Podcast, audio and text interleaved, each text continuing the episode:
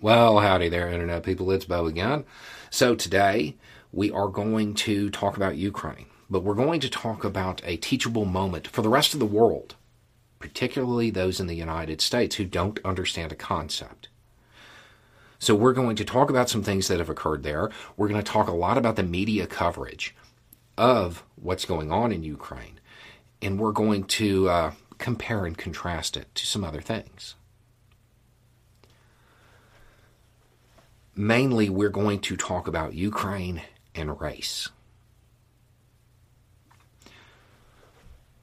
There have been uh, reports, and there is incredibly strong evidence to suggest that people in Ukraine who aren't Ukrainian, people who came from other countries, when they tried to leave, when they tried to flee, that at the border they were pushed back and Ukrainians got out first, right? This is also especially true if those people were a different color, if they had a different skin tone. They got pushed back. This was reported on, but uh, not really widely. And there are a number of reasons for that. One is simply that Western media has gone all in on supporting Ukraine. And this, well, I mean, that might help undermine that. So it just gets glossed over. Another reason is that for a lot of people covering it, well, it's not really that important, right? I mean, it's better there than wherever they came from and you you can say that that's not really what they're thinking. However, if you really listen to the commentary, things you will hear is that this could be any city in Europe. We see AKs and RPGs in Europe. This isn't Afghanistan. This could be any semi civilized country. These are things that have been said on the media, in the media. And I think a lot of people don't hear it. And there's a reason for that. It, it, it just kind of gets filtered out, but it's definitely there. And then we've had questions about uh, why Ukraine? Why has the West responded in the way that it has? Now, there is one reason, and it's proximity. You know, it's in Europe. So European nations are definitely going to pay more attention to it. That's a legitimate foreign policy, national security reason. But then you think about those other statements. You think about the coverage. Do you honestly believe that if Russia had done this exact same thing in any country that ended in a stand, or any country in Africa that the West would have responded this way? I don't believe that, not for a second.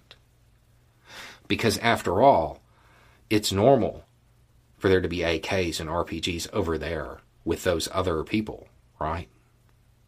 It's in the coverage. It is in the coverage. Um, so this is a moment to acknowledge that and, to think about the fact that in the United States, we hear academics, activists, people who are talking about race relations, we hear them talk about a concept called global white supremacy, right? And for a lot of people in the U.S., eyes glaze over because it doesn't even make sense. You know, a whole lot of the world, I mean, there, there's not even a whole lot of white people there. How can it be a global thing? Because the major powers, those that have the force, that have the economic power to shape the world, have it ingrained there. Therefore, it, it, it filters through to the rest of the world. And that impacts their standard of living, what they're capable of accomplishing. Because a lot of them do not have the economic power or the military power to compete or to say no. It still exists. It's been this way for a really long time. This is a clear example when you look at how united the Western world became immediately when that footage started coming out. If this was somewhere else, do you think it would be the same? If you're answering honestly. And you can see this in media coverage in a lot of different ways. A, a good one is when something happens in, in Africa right? What's the uh, the footage that's used, or the image in, in in a newspaper or online? It's typically of some village. Next time you see that happen, type in that country, get the capital name, and then go to Google Images.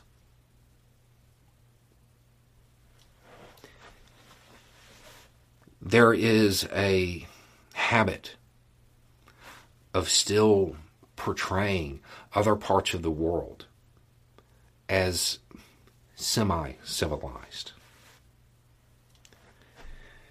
This is something that the world as a whole is going to have to deal with at some point. The sooner the better. And this is a teachable moment. We can see it play out in real time. Make no mistake, if Russia did this in a Central African country, the West would not be considering escalations that might lead to nuclear war over it. They would be whining about why they should even get involved. It's not really our problem, is it? But because of that familiarity, because of that habit of looking out for those you identify with most, in, in Ukraine, the West is all in. I don't think anybody can look at this and deny it if they're being honest. Beyond America's borders do not live a lesser people. Beyond Europe's borders do not live a lesser people. This is a moment where we can see it happening there are a lot of times when dynamic situations unfold that you wait until afterward to talk about stuff like this. This isn't one of them. Because this concept, when it gets brought up in the United States, people reject it out of hand. But this shows it happening real time right now. And sure, there are legitimate reasons for some of it the proximity matters, and the fact that it's Russia and those early mistakes.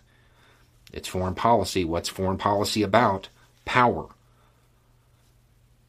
Opposition nations, competitors to Russia, saw their moment to weaken it. Sure, that's a reason too.